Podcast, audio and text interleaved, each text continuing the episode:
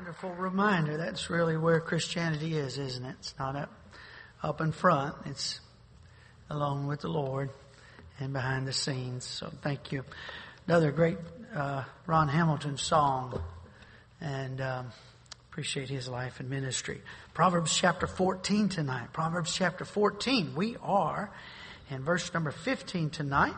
Proverbs 14 and verse number 15. And um, once, more, we're going to try to give you a statement from each verse that I think can encapsulate the truth that we find in that verse and make it, I hope, easier for you to remember and understand these proverbs. Proverbs chapter 14 and verse number 15. The Bible says, The simple believeth every word, but the prudent man looketh well to his going. Heavenly Father, please help me through your Spirit to communicate these truths and these wonderful verses that we might apply these principles to our heart and to our life. Lord, we need your wisdom. And Lord, you promised if we asked for it, we could have it. You said, get wisdom, and with all that getting, get understanding. It's our responsibility to dig for it, to look for it, to seek it, to ask for it. And so thank you that you promised to make it available if we, if we search it. As we search for hid treasures, you'd give it to us. And so tonight, Lord, we're just trying to dig a little deeper and find these truths that can help us in Jesus' name. Amen. The simple believeth every word. Now remember the three main characters of the book of Proverbs, and that is uh, the simple man, that's the one doesn't know any different. And then there's the foolish man. That's the guy that uh, uh, knows what he ought to do but refuses to do it. And then there's the wise man. He knows what's right and he does it. And wisdom is in the action. Wisdom is in the application. Wisdom isn't just a lot of fools. Listen, foolish people oftentimes have more knowledge, obviously, than the simple. They know what they ought to do. And if you ever become satisfied with just knowing what you ought to do and not doing it, then the Bible says you're lying to somebody and that somebody is yourself and you become self-deceived. And so here's the simple man. Again, this is the one who doesn't know better. The Bible says the simple believeth every word. The simple believeth every word. There's a lot of voices in the world, isn't there? There's a lot of voices. Everybody's got a channel. Everybody's got a commercial or something. There's a lot of voices in the world. The simple believeth every word, but the prudent the prudent. What's prudent mean? Cautious. There it is again. We've seen this verse, this word several times and see it again here coming up. But the prudent, the cautious man looketh well to his going. Very simple, and I'm sure you could probably come up with this yourself. Don't believe everything you hear. Don't believe everything you hear. Don't believe everything you hear. Do you know in the Bible that if uh, if uh, if you couldn't bring hearsay uh, to the magistrate. And if you did, it would be ignored. Uh, you say, well, I heard so and so did such and such. That's fine. That's good and well. Did you see it? No. Did you hear it? No. Okay. Thank you so much. Next. That's that. That's all in Deuteronomy 19. Hearsay. Now, it's one of the saddest things how many opinions we form over hearsay. How many, how many thoughts and ideas? And here's the thing about it. When you, when you listen to something you should have listened to, you can't get it out of your head. The Bible says you cannot but speak the things which you've seen and heard. That's part of the, your brain. God, God made you that way. You may not be able to recall it as quickly as you'd like to, but it's in there. And you can't get it out. And so, uh, so we ought to be careful. Be careful, little ears, what you hear, right? We teach uh, the little ones. Don't believe everything you hear. Uh, first of all, consider from whom the advice is coming. Consider from whom the advice is coming. Remember this little skit we had week, um, I think it was week before last, up here, and we made this point. The, the, the one most anxious to give advice. Remember, I was the shop owner. Remember this illustration? I was an auto shop owner the one most anxious to give advice is likely not the wisest person in the conversation. Now, that's not always true, but that's typically true. We should weigh advice and the source. You know, the world is shameless about this. The world is absolutely shameless. Who is on the television giving relationship advice?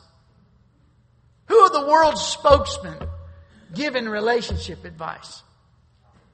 Somebody that's been married for 50 years? No. They're shameless. They have no shame. Somebody been married four or five times. Can't figure if they like boys, if they like girls. And they're going to tell the rest of us how to have successful relationships? Seriously? Listen. Uh, anyway. Don't be simple. Don't believe everything that you hear. Weigh the advice. Weigh the source. Don't be gullible. The simple believeth every word. Now, there's something in this. Innocence is a beautiful part of the simple man's life. There's so many things that a simple man, remember, again, it's not, it's not wrong to be simple. It's wrong to stay simple. But simplicity is a beautiful thing. In, a certain stage of life, you're going to be simple about things and, and, and innocent about things. And innocence is a beautiful part of the simple man's life. There's things he doesn't know yet. How fortunate. He'll learn them soon enough, won't he? In this world we live in. Now, young people, let me say this again. I've said it before. I'm going to say it again before we finish this series. I'll say it. Don't you ever be embarrassed about being innocent. Don't you ever be embarrassed about what you don't know.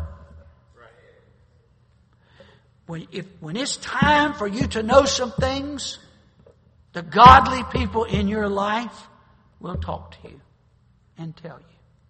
Some of you think you're an expert because your seventh grade buddy told you something on the back of the bus, and the truth is you're a ding dong. You think you know something, and you don't.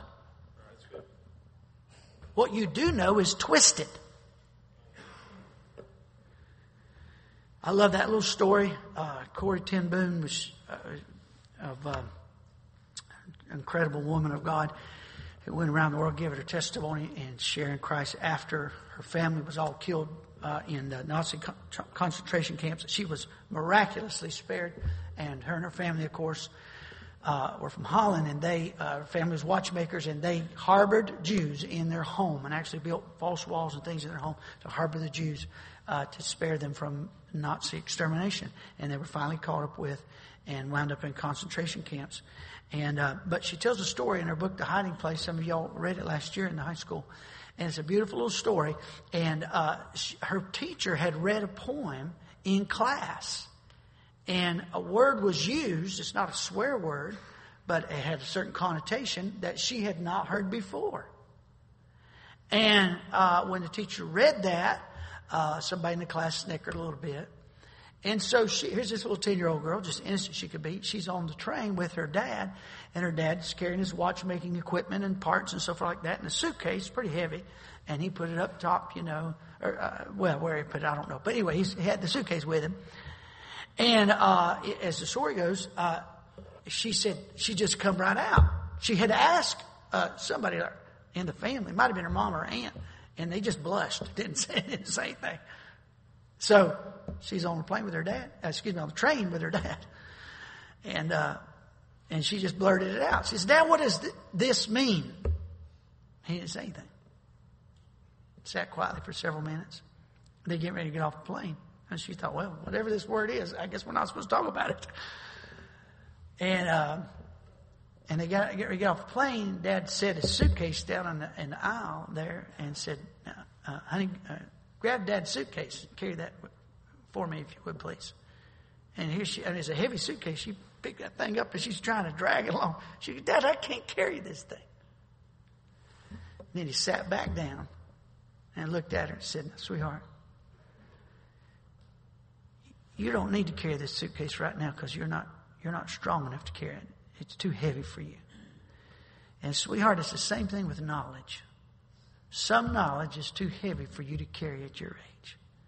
And when you're old enough and strong enough to carry it, then Dad will tell you about that. That's a pretty good answer, isn't it? Amen. Now, young people, listen, if you've got people in your life that want to protect you and tell you you can't look at certain things, you can't listen to certain things, you, you need to, you ought to thank God for that. Amen. Because guess what? Once you, once you expose your mind and your eyes and your ears to things, you can't erase them. You can't erase them. Listen, enjoy your life stage. Enjoy that season of simplicity, that season of innocence. And you run from anyone who wants to tell you things your mom and dad are not ready to tell you. I said, run from them. Walk away. Adam and Eve were innocent until Satan educated them.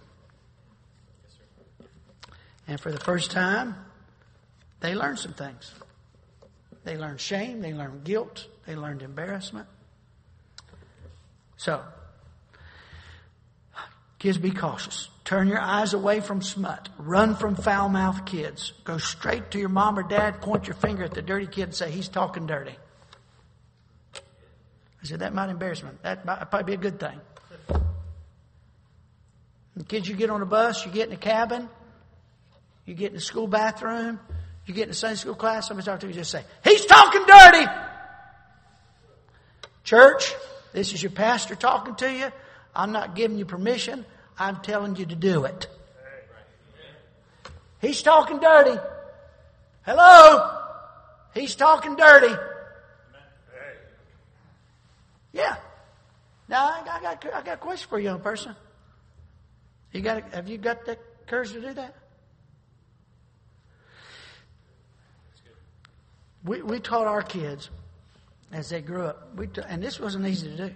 We taught our kids not to look at other people's phones. And sometimes it's hard for them because good people, good people say, hey, look at this. But in their effort to try to honor mom and dad, especially at a particular stage of their lives, wasn't easy to do that. By the way, you ought to think about stuff like that. You ought to think about stuff like that. Y'all think maybe maybe maybe it's not a big deal to you, and I'm not. I'm not saying every adult. You know, I don't think anybody in this church here tonight anyway, maybe Mr. Cook, but other than that, uh, would intentionally do something dishonor someone else's parents. I don't think that, but uh, but you know what world we're living in. It's wackier and wackier all the time, isn't it? And and and we ought to protect them. I'll give you another thought. We, we take it, we, ever since our kids were this big, we carried them in our arms, took them soul winning. They've been soul winning their whole life. And, they, and they're good soul winners too, by the way. They love souls, they pray for souls, and they win souls regularly. And they, they've been mom and dad all these years doing that.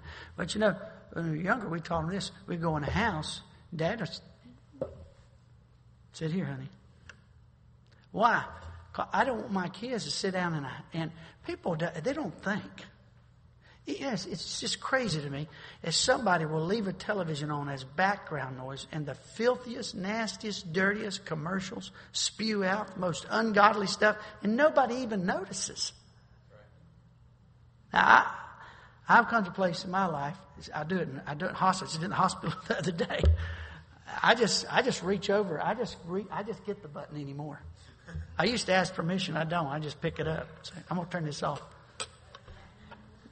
I have one out of a hundred people that say, well, we'll just turn it. I said, no, we'll just turn it off. Look, if you're going to be that rude to throw garbage up in front of me, then I'm going to be rude enough to turn your TV off. Amen.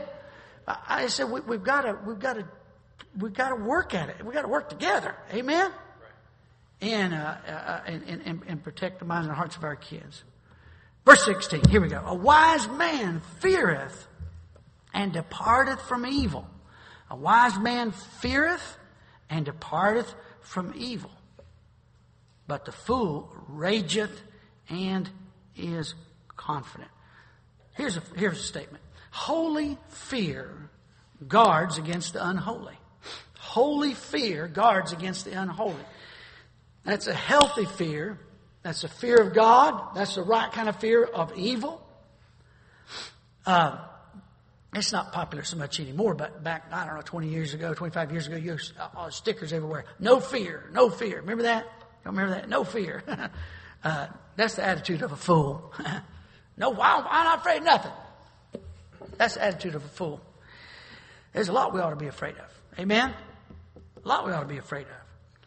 The word fear here A wise man feareth. That's a healthy fear. The fear of God includes a, a, a, a respect for God, and, awe of God, and, a submission to God. You, you, don't, you don't fear somebody if you just blow them off. So, young people, you ought to respect your God, your God. You ought to respect your parents. You ought to respect your leaders. And until you do something, you just blow them off. You have no fear. You have no fear of God. To, according to Romans 13, to respect your parents is respect God. To submit to your parents is, is to submit to God. To obey them is to obey God. That's what the Bible teaches. And you just, you just, and it, you, that you're doing that to God. You say, I wouldn't do that to God. That's what you're doing. When you blow your parents off or your teacher, that's what you've done that to God. That's what the Bible teaches. And uh, you need a healthy respect for God. A healthy respect. It, it amazes me. When kids got rebellion, listen, rebellion doesn't always carry an angry face. I see some of the sweetest rebels. Just sweet as they can be. Not mean, not ugly. They're just going to do their thing. I stand up in front of a lot of people and I, I say, okay, now look up here. As soon as I turn my head, it's like I don't have peripheral vision. I think every kid in the world thinks parents can see right here and that's it. And, and as soon as I turn my head, they go right back doing what they're doing. Rebel. You're a rebel. I said, You're a rebel. When your parents give you instructions, as long as they're looking at you, you do what they tell you, and as soon as you turn your head, you go and do your own thing, you're a rebel.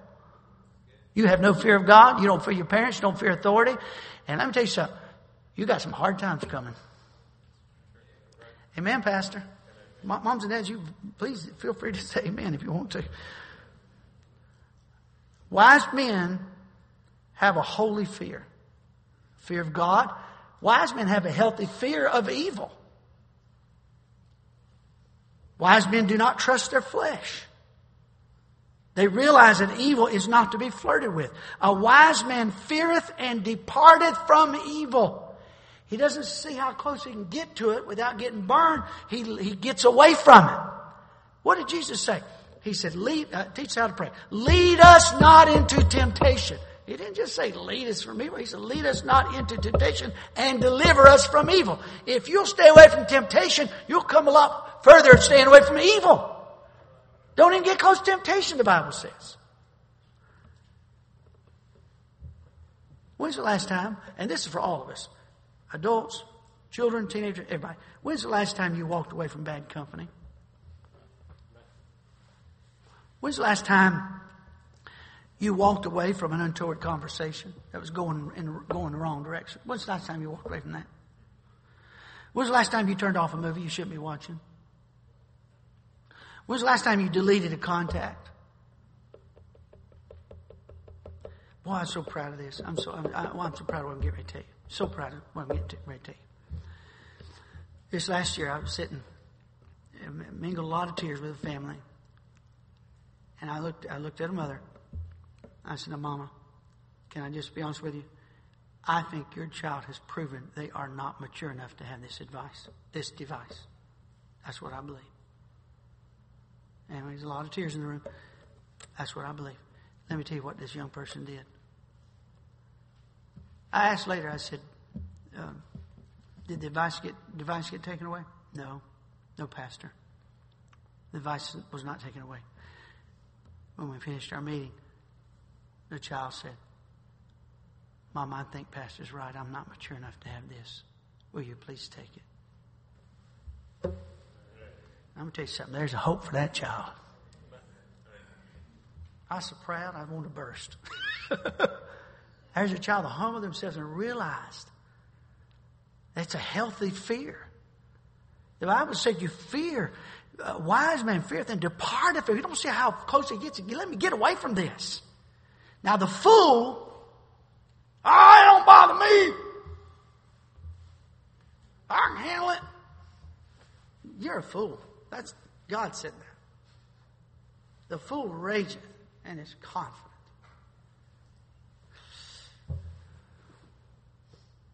Healthy fear. Verse 17. He that is soon angry dealeth foolishly.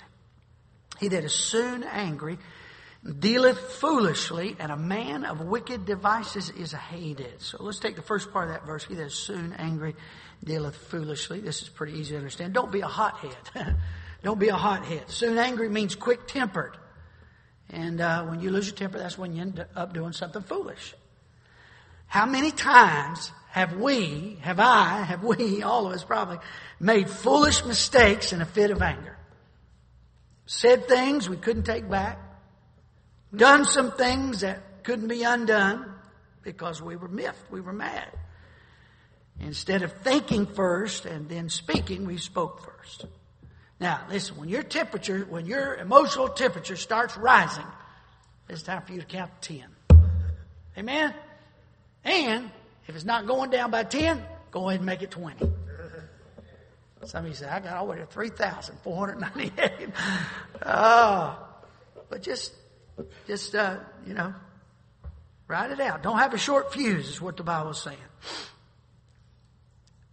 Listen, here's the truth. Listen, the truth is this. For, God, for God's people in whom the Spirit of God lives, the Bible says if we're filled with the Spirit, first thing that happens is our heart is just bursting with love. If we're filled with the Spirit, through the Spirit is first love.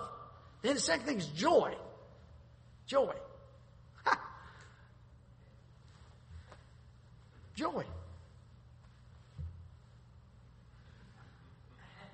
If you're filled with Spirit, love, then joy. You enjoy life. In peace, long suffering, gentleness, all the way down to temperance. Here's the truth. It should take quite a bit for you and I to get upset. That doesn't mean that we should never get upset. Doesn't mean we should never get angry.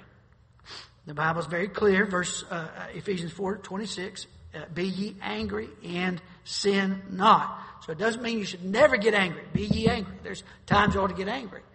But what it does mean is that you should never let anger control you. You should never be controlled by anger.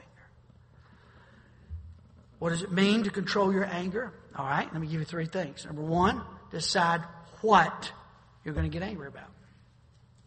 Decide what you're going to get angry about and don't get angry over anything else. Look, What was it? Was uh, what, what, did uh, Apostle Paul say? Don't cry over spilt milk. Is that what he said? Somebody said. In, in a final analysis, the truth is, oh, I'm so frustrated. Oh, the, if we really stop and think about the things that we get angry about, and ask ourselves, you know, is it really? Is this Christ? Is it really? Is this really worth getting angry over? Decide what you're going to get angry over, and don't get angry over anything else. Number two, decide when you're going to get angry. Decide when you're going to anger. Here's, here's, here's the truth. Here's the simple truth. Most of us, instead of living intentionally, we live respond. We, we, we, we respond to life. Instead of living life, we respond to life. Go ahead and write the third thing down, and that is simply this act, don't react. So decide what you're going to get angry about, decide when you're going to get angry, and then act, don't react. Jesus Christ was not a milk toast, soft, effeminate, long haired hippie who swayed when he walked down the shores of Galilee. No. He was a man's man. He was a carpenter. He worked with stone. And he, he, he got angry. He called the, he called the uh, Pharisees. He said, you bunch of vipers. Uh, he called them whited sepulchres. He said, "You're like a you're like a grave with full of dead men's bones." I mean, he was he was plain spoken, but he didn't lose his temper. On two occasions, he went up and busted busted up a party in the temple. And listen to what it says in John two fifteen. The Bible says of Christ, and when he had made a scourge of small cords, he drove them all out of the temple and the sheep and the oxen and poured out the changers' money. You got their money bags, shaking the money everywhere. How do you imagine walking to some place, getting the money drawer and turning it over, you know, shaking it out everywhere? And then the Bible says, and then he, and he, and he overthrew the tables. I mean, he flipped the tables over. This is the Lord Jesus Christ. The Lamb. Jesus. Yeah. He was angry, but listen to me, he was angry on purpose. But here's what it said. When he had made a scourge of small courts. Jesus did not walk in the temple, in the temple and lose his temper. He walked in there, he sized it up and said, somebody needs to do something about that. He went, he found him some cords. He knotted them up, knotted them up, tightened, knotted them up, tightened them, knotted them up, tightened them, knotted them up, tighten, tight, tight, tight. He said, I believe this will do. What? Then he went to take care of business. It wasn't a fit of rage. Somebody didn't set him off. Listen, I think one of the most critical mistakes we make in our parenting is we let our children set the tone in our homes. We punish when we're frustrated and otherwise we don't.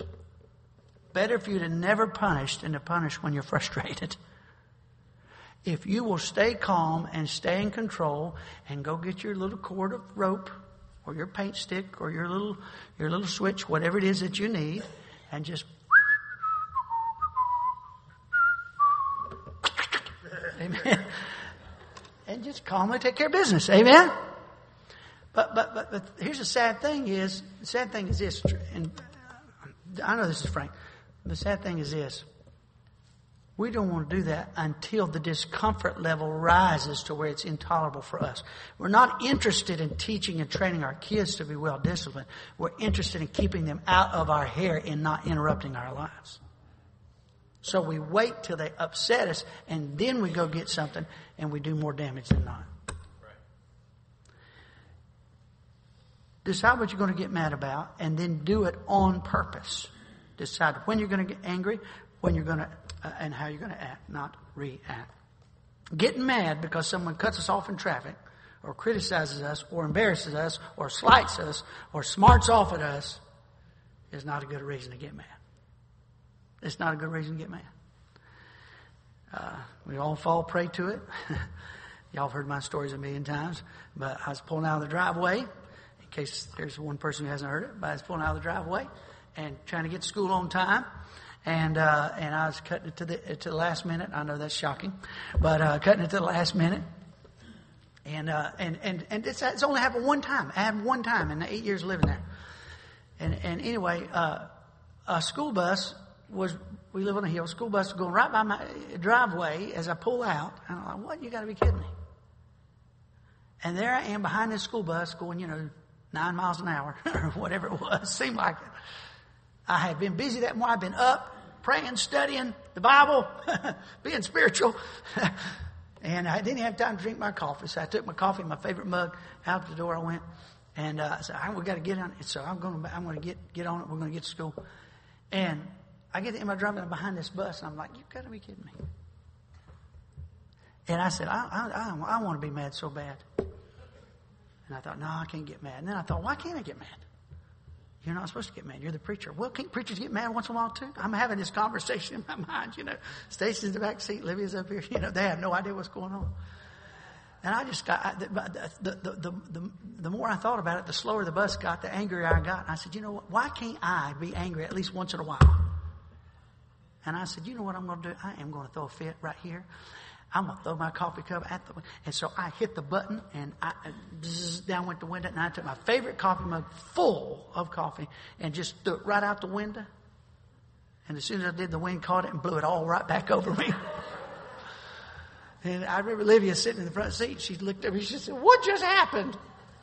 I said, you just saw your daddy get chastised. That's what happened. I got spanked. Uh, that was really a dumb thing to get angry about. How many times do we, we dishonor the Lord and get angry over something that doesn't even really matter? There's plenty. Hey, listen. Do you want to get mad about something? Get mad on purpose. There's plenty to get mad about. This stinking rock culture. This sodomite culture. Bunch of transvestites want to, want exclusive access to the minds of our kids. There's something to get angry about right there.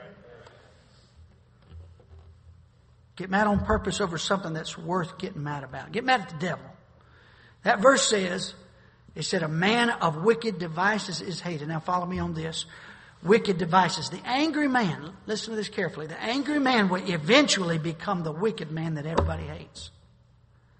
The man that gets angry will eventually become the wicked man that everybody hates. He'll go a step further in his sin and become a man of wicked devices. He'll become a schemer. He'll become crafty. He'll become good at devising creative ways to retaliate against those who make him mad. And the Bible says everybody hates a man like that. Nobody trusts him. So the rash fool who throws his cup of coffee out the window into the wind, the rash fool who continually does stupid things will definitely be ridiculed. But if he keeps on in his foolishness to the point of becoming cold blooded and cruel, he won't be a joke anymore. He'll be hated by everybody. That's what the Bible says. We ought to be, listen, we ought to be embarrassed to get mad in a grocery store aisle, get mad behind the wheel of a car, get mad, eh, eh, you know, trying to buy a toy. We ought to be embarrassed. We're God's people. Amen? And uh, we, ought, to be uh, not soon angry. Verse 18. The simple inherit folly, but the prudent, where's that word prudent, what does it mean? Cautious. The simple inherit folly, but the prudent are crowned with knowledge. The simple inherit folly. Okay, look at me. Remember the three main characters the simple, the wise, and the foolish, right? The Bible says the simple, this is God doesn't know any better, doesn't know right from wrong. The simple inherit folly. So follow me on this.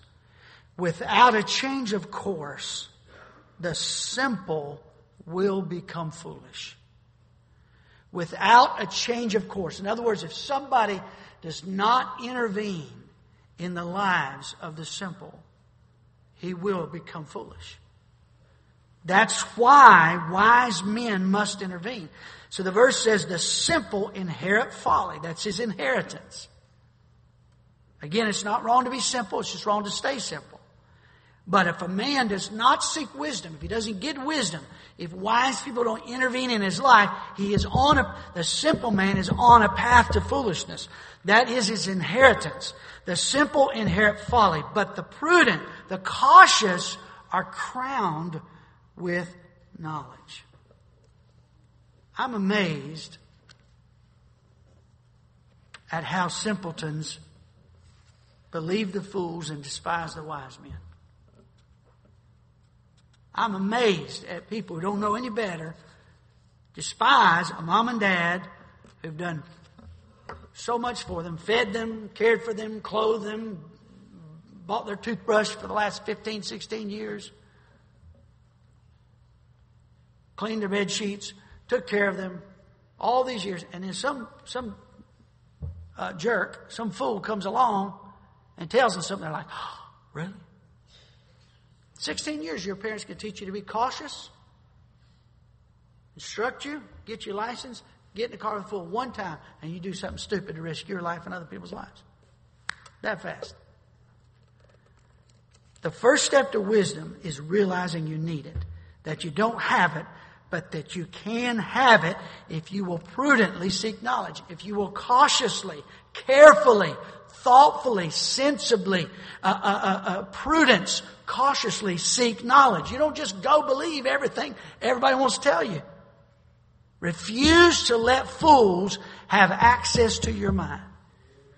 Refuse to let fools have access to your mind. And let me say, foolishness is everywhere. Foolishness is everywhere. Folks, listen. Foolishness is in the church house. Foolishness is at the, it, it's, it, it, it's bound up in our hearts, the Bible says. It's everywhere. It's at the grocery store. It's at the Christian school. It's at the Bible college. It's everywhere. Don't let fools have access to your mind. You kids are going off to college for the first time. Listen to me carefully. Whatever college you're going to, listen carefully. You flee the fools. You run from the fools. You find out somebody's a liar, somebody's not being honest, you get away from them. Be kind to him. Hello. And get out of Dodge. Get you another set of friends. Somebody's a rule breaker, get away from them. Look, let's, let's be careful. If you're going to go to Christian school, or if you're going to go to Christian college, or any place, any institute, you're going to a military academy, I don't care where you, and you don't have enough respect to follow the guidelines that are there for you to help you succeed, what in the world are you doing there? Right. Why are you there? If you don't have enough sense to follow the guidelines of the folks that are trying to help you, invest in you, and help you reach your potential, go home! Everybody in, the, in Bailey's Grove Baptist School knows this, and I've said it repeatedly, and I'll say it again for everybody here. We got, we got a handbook. It's a good handbook, and you, you, you're going to read it.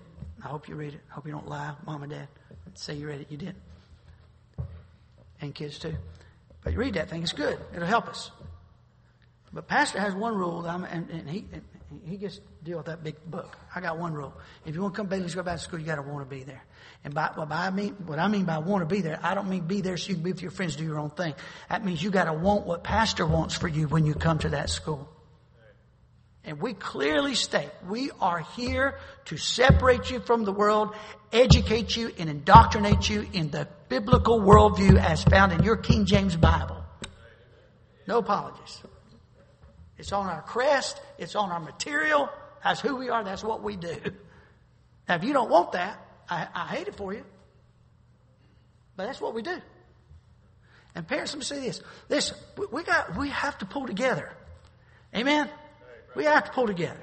And we, we have that spirit by and large. I, we really do. And I'm thankful. I'm very, very thankful.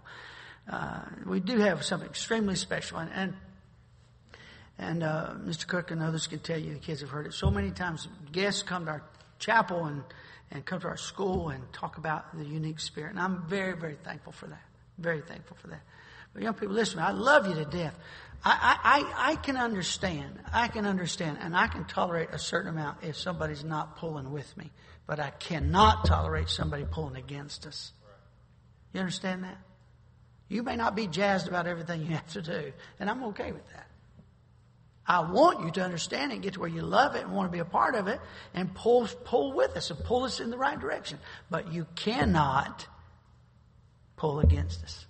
Does that make sense to everybody? Amen.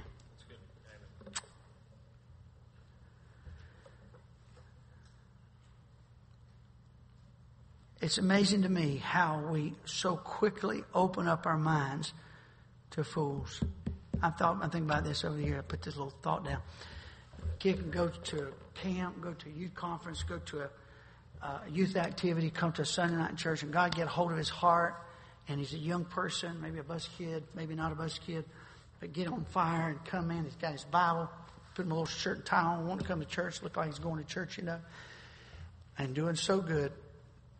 And three months later, he'll come in with his hat turned sideways, his grandpa's pants 10 sizes too big, and uh, a, piece of costume jewelry around his neck.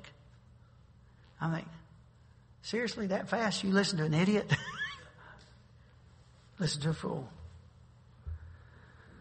May I say this?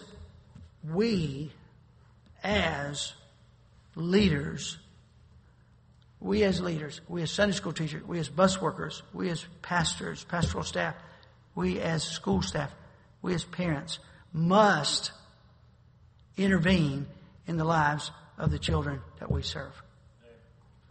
That verse again says, the simple inherent folly. That is his, that's the natural course. If somebody doesn't intervene in his life, there is so much foolishness pressing in on his little world, her little world, it, that is their inheritance. That is where the current of the world is going to take them unless somebody intervenes in their life and reaches in and loves them and says, I'm going to help you by God's grace. I'm going to see to it that your life is changed. Listen, te- Sunday school teachers, listen to me very carefully. Listen carefully. Sunday school teachers, be a life changer.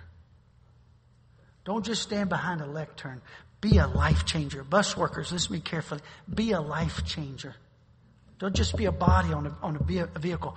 Be a life changer. By that I mean in, in, involve yourself in the lives of people. Invest in them. Know where they are. Love them. Pray over them. Get involved in their life and, and, and, and, and change their life. I think about that beautiful little uh, um, drama that a couple years ago our high schoolers did, Friendship Banquet. I think you used it at your latest conference. Uh, and it comes with a little booklet called Stay in the Castle, written by Pastor Jerry Ross, who's written some excellent materials. every every mom, uh, if you have a daughter at home, or mom and dad, you got at home, he's written a book on femininity. You ought to get that book, and you ought to read it and study it and teach it to your children. And dad, if you've got a boy in the home, there's a book on biblical masculinity. It's just absolutely phenomenal, and you ought to get it and and uh, incorporate it to your life and study it and teach it. But anyway, when Jerry Ross was a Bible college student, he had a young girl who. Uh, uh, was got saved and started coming to church faithfully, and much about her life changed. And um, and she moved to a different area, and so another bus was picking her up. And one day the bus captain came to her and said, and, and said, uh, uh, uh, uh "This young lady is struggling. She's struggling spiritually. And she's met a boy, and she fancies herself in love with him, and." Um, and she's just struggling. She's not. She's changing her standards. She doesn't come to church faithfully and uh, and and Brother Ross went to see her, and uh, and he uh, and it was a little bit cold. She was a little cold toward him. He went home and wrote her a letter, and in that letter he wrote a story, and the story is that little book called "Stay in the Castle," and he wrote the story of a little lady who was waiting for her Prince Charming she grew up privileged. She, but one day she went down to the village where it looks like they have all the fun, you know, and she started hanging out down there and she met a boy. She fancied herself to be in love. She was swept away and she married. And her life didn't turn out the way she thought it would. And the end of the story is her down in the village and she's looking up, up, up at the palace where she used to live. And the story ends. Here she is, down in the village. And here comes Prince Charming on his horse up to the gate, knocks on the gate. The king comes out. There's a conversation. He drops his head, gets on the horse, and leaves. He wrote that story. It's the most beautiful story. He wrote that story in a letter, gave it to that teenage girl. She read that. She was convicted. She got her heart right with God. She got back in church faithfully. She broke it off with a knuckleheaded boy. And Mike and Lydia uh, Lema had been serving in Mexico. All these, we supported them for 20 years, have been serving in Mexico as missionaries all these years. Why? Because one wise person said, I'm not going to stand idly by and let a foolish world sweep this girl away without a fight. And he poured his heart and soul and God used that. That's what I mean, be a life changer. Verse 19. The evil bow before the good. Oh, I like this verse. The evil bow before the good, and the wicked at the gates of the righteous. The evil bow before the good, and the wicked at the gates of the righteous. Here's the statement. Right living commands respect. Right living commands respect. Notice I did not say demands respect. I said commands respect. Uh, demand is, uh, uh, uh, uh is, it comes from you to another person. But command is, is what is, uh, when your life is what it ought to be, it will command. Others will respect you. There's something about you that they feel like, I gotta show that person respect. It will command their respect. I'm not talking about verbal, you respect me. That's no, not at all. Not a person seeking respect, but the who they are and their character, the way they speak, the way they carry themselves, their honesty, their integrity, it will command the respect of others. The lost people with whom we work, especially me, um, the lost people with whom you work may not agree with all you believe. But if you keep a good testimony, a consistent testimony, they will respect you for what you believe. They may not agree with you, but they will respect you that you stand for that which you believe. Joseph's brothers, 13 years after, look at the verse, the evil bow before the good. Joseph's brothers, 13 years after they sold him into slavery, were bowing before him though they didn't even yet know who he was. Haman, walking through the streets, heralding Mordecai, whom he hated. God has a great sense of justice, doesn't he?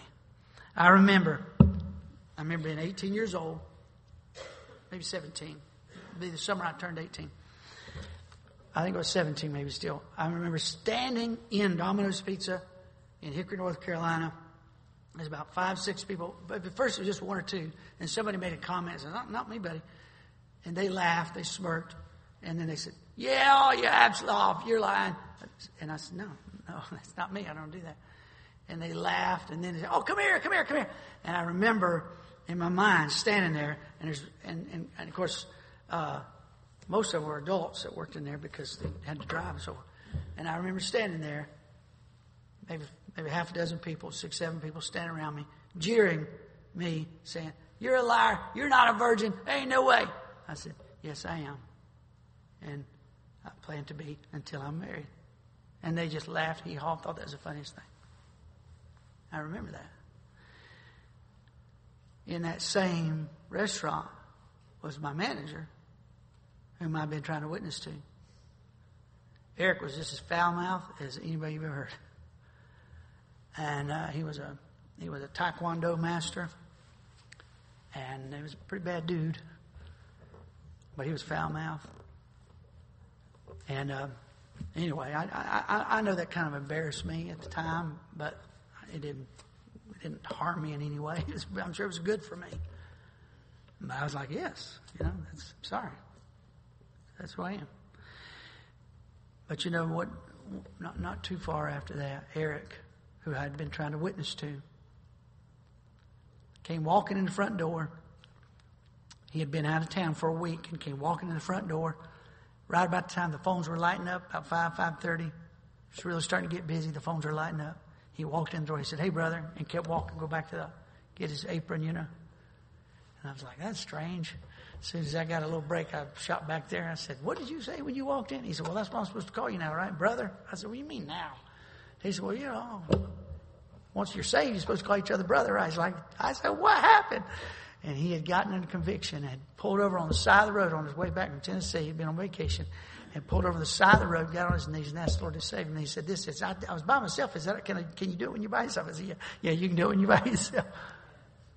Now, listen, my, my point is this, and, and this is the funniest thing.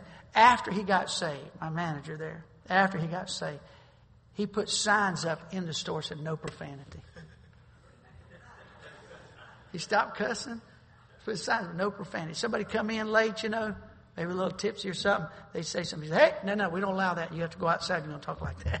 it's customers. Now, let me tell you something. Young people, all of us, we stand for what we believe. We do what's right. Amen. People are not necessarily going to agree with us, but if you will be the good man, the right man, the righteous man, the man of integrity, it will command the respect of others. Let me give you one more, verse 20. Look at it. The poor is hated even of his own neighbor, but the rich have many friends. The poor is hated even of his own neighbor. Here's the statement The world knows little of true friendship. The world knows little of true friendship. I remember my childhood friend who went off to Hollywood when I went to Bible college, coming back some years later and said this Hollywood is a dog eat dog world. It's interesting, isn't it? That's by somebody who lived in it for decades. Hollywood is a dog eat dog world. When you have nothing, that is when you find out who your true friends are. And if you have nothing, don't despair because there's a friend that sticketh closer than a brother. Amen. The poor is hated even of his own neighbor. This world knows little of true friendship. Let me give you something about true friendship. Let me give you a couple statements and we'll be done. Real friendship, John 15, 12 through 13. Listen to the verses. Jesus said, This is my commandment, that ye love one another as I have loved you. Greater love hath no man than this, that a man lay down his life for his friends. So here is the biblical definition for friendship. Laying down your life for another. That's biblical friendship. Laying down your life for another. By the way, I think that might bring you to the point where you die for someone, but I don't think that's the primary teaching. He doesn't say die for another, it says lay down your life for another. I believe what he's talking about is living for someone other than yourself. Real friendship is laying down your life for another, laying aside your priorities, uh, uh, laying aside your convenience, uh, laying aside uh, your dreams, your desires for another person. Here's another thought. Proverbs 17, 17.